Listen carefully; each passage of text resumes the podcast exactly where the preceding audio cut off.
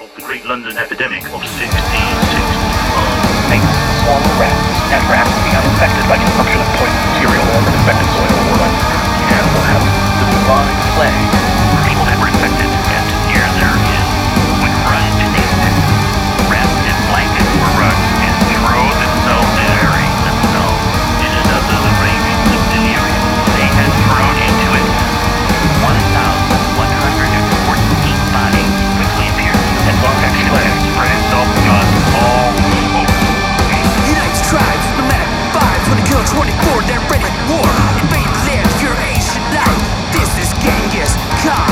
Against the lands and against humans, they're gonna kill a lot of humans. Depopulate, decentralize. This is a conquest. Cannibal corpses with forces. Breaking the plague will change the courses. When they smell that stench, they'll turn away. This is how they play.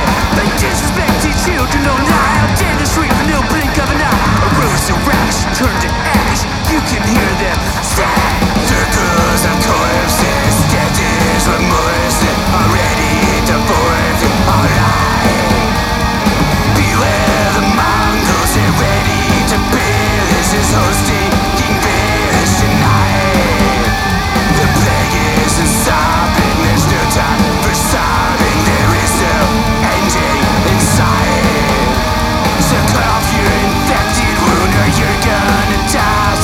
When bleeding, it bursts up the plague, and yet they die. While high up in the street, got raging on fire to mastery.